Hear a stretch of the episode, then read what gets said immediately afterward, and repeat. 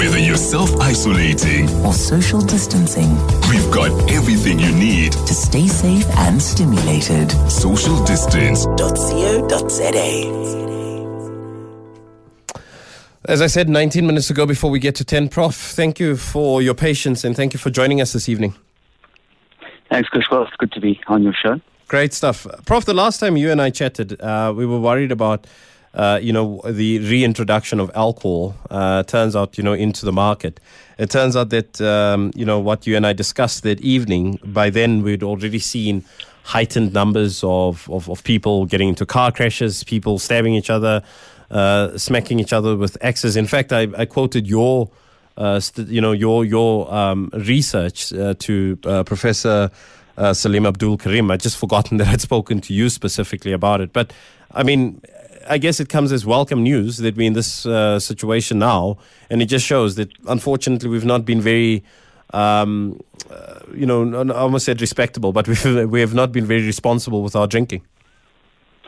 Indeed, I, I, and as I said uh, for quite a while, I think we should have implemented some other stricter measures along with the allowing alcohol at the beginning of, of, of level three, but we didn't, and now we're basically out of choices. I think we could have done a number of other measures to reduce availability at that time, but we didn't do that, and now the hospitals are getting full, and choices have to be made about who to admit. And so, really, if we want to save capacity for for beds for coronavirus patients, we had had to make this step and try and reduce and try and reduce trauma burden on the country. And one of the ways is alcohol-related trauma, which is probably causing about 50% of the trauma now in level three. That's according to modelling we were doing this past week. I mean, it's it's it's really shocking, and and you know we've also seen a lot of. It's not just the trauma cases uh, you know, the immediate impact, uh, you know, the the axes that are buried in people's heads, or you know, the knives that end up in people's guts. It's unfortunately also the the sad situation whereby people, for example, have been organizing parties and get get get-togethers, uh, where people are actually drinking at these uh, specific events, um, and then you know they become more and more irresponsible. Uh, the the president also talking about after tears, and I think anyone who is familiar with the notion of an after tears would know uh, that it all too often also involves drinking, and with that, people become more responsible and, and less likely to then maintain the basics like social distancing and everything else that's needed to keep people safe. Exactly. I think that's one of the, the big reasons why why there have been concerns about alcohol, and that it's a social phenomenon, and that when people drink, their inhibitions drop, and you know it's likely to increase the transmission rate, which is not something we need to do at this moment. So I think we will also get a we will also get a benefit, and I think the uh, the, the curfew, the reinstitution of a curfew at nine o'clock will also probably help to reduce that drinking with people who are outside the immediate home environment. So I think I think that government's done two things now to to have an impact. And you know, often one can criticize government for not making decisive action, but tonight tonight they've done that, and I think it certainly will will um, alleviate it will help to alleviate some of the pressures. Uh, Professor Karim was talking about even if it only has a 20% impact, but mm. our modeling shows that perhaps that will be the impact in the first week or two, but that it could rise probably up to about 40%, reducing 40% of alcohol related trauma, which is only 50% of trauma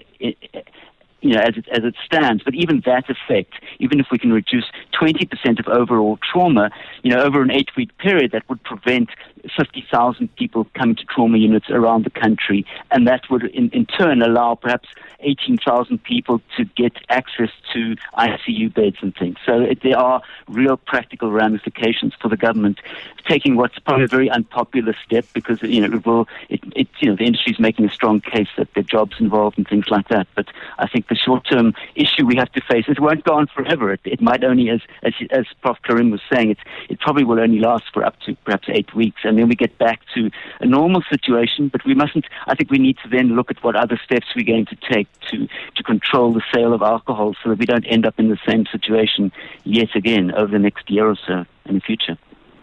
You see, Prof, uh, part of what worries me also about, you know, the, and, and the president made it clear and, and uh, that it's with immediate effect, which means that no one's going to be able, will have the luxury of being able to get up tomorrow morning and quickly run off to the shops, uh, to the bottle store and then stock up and, and make sure that they have uh, their their week's supply or their month's supply of alcohol, right? But at the very same time, the fact is that a lot of people are, as an example, um, alcohol dependent, and they may not be. Uh, you know, drunkards that fall over themselves, you know, because of a bottle of whiskey a night. But, you know, they need that beer to stop their hands from shaking in the morning. They need, um, you know, all kinds of things, uh, you know, to, to, to help them cope throughout the course of the day. And the, and the sad thing about it is, is that with a sudden closing of the taps, that is not able to be, you know, people aren't able to manage that. And, and just because you bring it to an end, just because you end the supply, does not necessarily mean um, that the person's addiction or the person's dependency on, say, alcohol, as, as an example, comes to an end. How do we manage that? Because that in itself can also lead to, to all kinds of crises. And I think it's, it's probably a lesson that we should have learned um, with the onset of our first uh, lockdown. Exactly. I think I've been saying this since level five. I think it would have been good to have the government take a, a, a sort of more understanding approach to people who are going to be uh, struggling because of the, you know, a, a reimposition of a ban. And, you know, um, there are actually large numbers of people in South Africa who are probably alcohol dependent. We have probably eight, you know, we probably have about five to six percent of the pop, of the of the, of the adult population who could be dependent on alcohol to some degree, who will struggle with withdrawal if it's not available. Um, so I think what we should have done also is to is to show that we're a caring society. We, we sort of mobilize action to say, you know, if you're in these positions, you, you struggle with these kind of uh, symptoms, then here are some numbers you can call. Mm. The, the, clinics are open. Um, you know, make sure that we have medically assisted treatment for people who need, you know, anti-anxiety medication, vitamin B12, or or naltrexone if it's really, really, really bad. So I think we haven't shown, you know, we, we're expecting people to go cold turkey and and I think it would be good to have done that extra step to say, we know some people are going to be dif- finding this difficult. What can we do? And to, to show that we, have mobilized resources to help those, those, those people. Now, Prof, the last time you and I chatted, you, you spoke about, you know, um, stringent me- measures around uh, the sale of alcohol. Obviously, we know that at the time that alcohol was reintroduced into the market, it was uh, limited to Monday to Thursday sales um, from uh, what was it, 8 o'clock till 5 o'clock. That's when bottle stores were open and obviously closed over weekends as well as Fridays. Um, and you, at, at the time, I think both of us agreed that, well, technically speaking, that's not necessarily good enough because I can always pop in on a Thursday uh, or I can pop in on a Monday, um, fill my trolley with as much booze as I want, um, go home and get myself plastered over a weekend. Um, what what measures could have been taken, or was this ultimately this was it? This is what was this was the only option available to government, or could government maybe have introduced stricter measures instead? No, definitely, and I think a number of us, a number of people, have been sort of pushing for a sort of a basket of measures which could perhaps be implemented at the same time. We we had four days a week, from nine o'clock, in fact, till till five o'clock, and uh, we could have perhaps put limits on the amount that people can purchase, more to stop the, the on sale of alcohol through people who don't have a license. So we had pictures of bakkie loads of people going off and, and, reselling it. I think we should have put limits on that, the, the amount you can buy and the amount you can transport. I mean, just to stop the sort of the reselling. Um, uh, possibly we, we shouldn't have opened up all the on consumption outlets, giving them an opportunity to sell alcohol for off consumption sales because we just massively opened up at that point in time. And, and certainly I think that, that we could have just stuck with the off consumption outlets. Um, I think we needed to get a clear message out that we want to deal with alcohol related trauma. So there talks now about uh, reducing blood alcohol level for drivers to zero. Uh, I mean, I think 0.02 is a better level, but I think we, we could have moved ahead with that more rapidly and said, you know what, no drinking and driving during level three. We're not going to permit it. We're going to do more roadblocks to test that so we can keep the, the drunk drivers off, uh, you know, out of our hospitals. Um, certainly, I think we could see better policing against public drinking. Certainly, mm. I've, heard, I've, been on the radio and heard people phone in from people saying they're next to a shebeen, people are drinking outside without masks and that. Obviously, you want you want compassion policing. You don't want police injuring people, but I think we should be looking at at effective compassionate policing and stopping that sort of behavior. I think around marketing, we've seen a lot of very interesting marketing from the alcohol companies trying to be responsible but, but in fact promoting alcohol. And I think we should have said, you know what, we don't want any marketing during level five. Um, we're opening up but you can market it at the point of sale, but not not on radio, TV, and newspapers. And the other thing is we, we seem to have a, a problem with larger containers of alcohol. Um, certainly, research done by the MRC has shown that people drinking from above average container sizes, for example, you look at the 750 ml or one Mm, liter mm. Beer containers, and that's linked to heavy drinking. Say, you know what? If you're going to buy alcohol now at this point in time, beer, for example, you can only buy it in the 330 ml can. We don't want to promote sharing. We don't want to promote overuse and things like that. So those are some of the, the strategies we could have perhaps implemented, and maybe we should start talking about doing that at the end of this next temporary ban, so that we, we don't end up with the same situation in sort of nine, ten weeks' time, if it, if it only lasts eight weeks. Well, Prof, I mean, we, we have a tradition of the quart in, in South Africa, you know, the 750 ml container. Um, and, and it's almost sort of the, that's that's people's preferred drinking because I guess it's volume, right? It's bang for your buck, for lack of a better term. But let's go back to the industry itself. Um, there's obviously plenty of people who are very ticked off right now from within the industry. That that I, I, I saw one or two people on TV already. I'm sure that there's a, a couple of uh, concurrent radio shows where uh, people are expressing their unhappiness uh, with the fact that this has obviously been removed or taken away, uh, that alcohol is no longer available for sale. Um, what is the impact that the industry is going to feel, and ultimately, you know, within this broader South African economy that has taken a serious knock as a result of COVID nineteen already?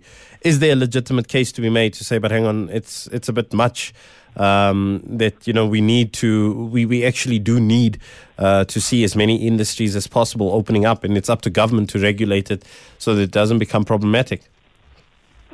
Well, yes, government does have a role to play in regulating the industry, and I think we, we if we look at what's happening, I think we we can certainly improve the regulation by government and also the enforcement of regulations when they are there. I think we, we have a very lax system. We could do much more to regulate marketing, but it's not just the government's role. The industry has a role to play. You know, they're they're uh, very much engaged in lifestyle marketing. They'll they'll make claims about their products which have no have no basis. I mean, sunshine in a bottle or something like that. That's that really you know they, they're trying to sell lifestyle rather than the product. And I think we should be be, be asking why don't we just allow marketing of the actual verifiable product, you know, attributes of the product rather than sort of lifestyle and financial and social success. So certainly that's a problem. And as I talked about, you know, you talked about the larger containers. I, you know, it's nothing sacred about a, a quart bottle. It's it's taxed less. The excise tax is less on it.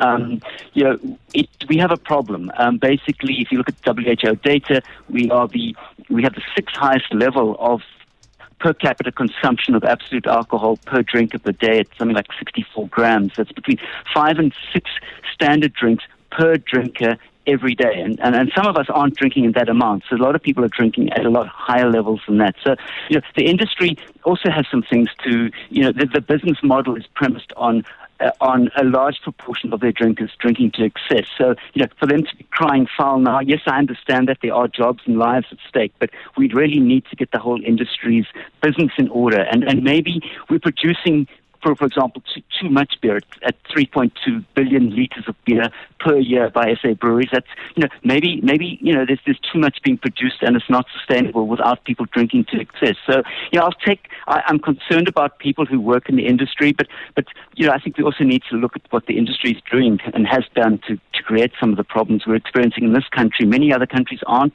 taking such drastic mm. steps, but we, we're having to do that. Prof, as a final thought, I mean, and it's something that you and I touched on the last time, and it's a conversation that we need to have at one point or the other. And this is this idea that clearly in South Africa we have a drinking problem. In other words, uh, and, and the reason why I'm saying that is because there are many other countries globally where people drink, had, had the opportunity to drink during lockdown um, where people, you know, and, and, you know, lockdown has almost become a global phenomenon. Let's be honest about that. And very few c- countries have gone through the, ex- to the extent of, say, banning alcohol, banning cigarettes, banning this, that, and the other. people were able to buy a dop, people were able to have a drink. And countries that are renowned for binge drinking, countries that are renowned for having a drinking problem or heavy drinkers. But, you know, the I, I guess I don't know. Maybe I haven't done sufficient research, but they don't seem to have the problems that we have with drinking, and and it's something that we really need to start thinking about as to why it is that when the taps were opened up again, we sort of lost it, and you know it was now full party mode, and we just went nuts, quite frankly.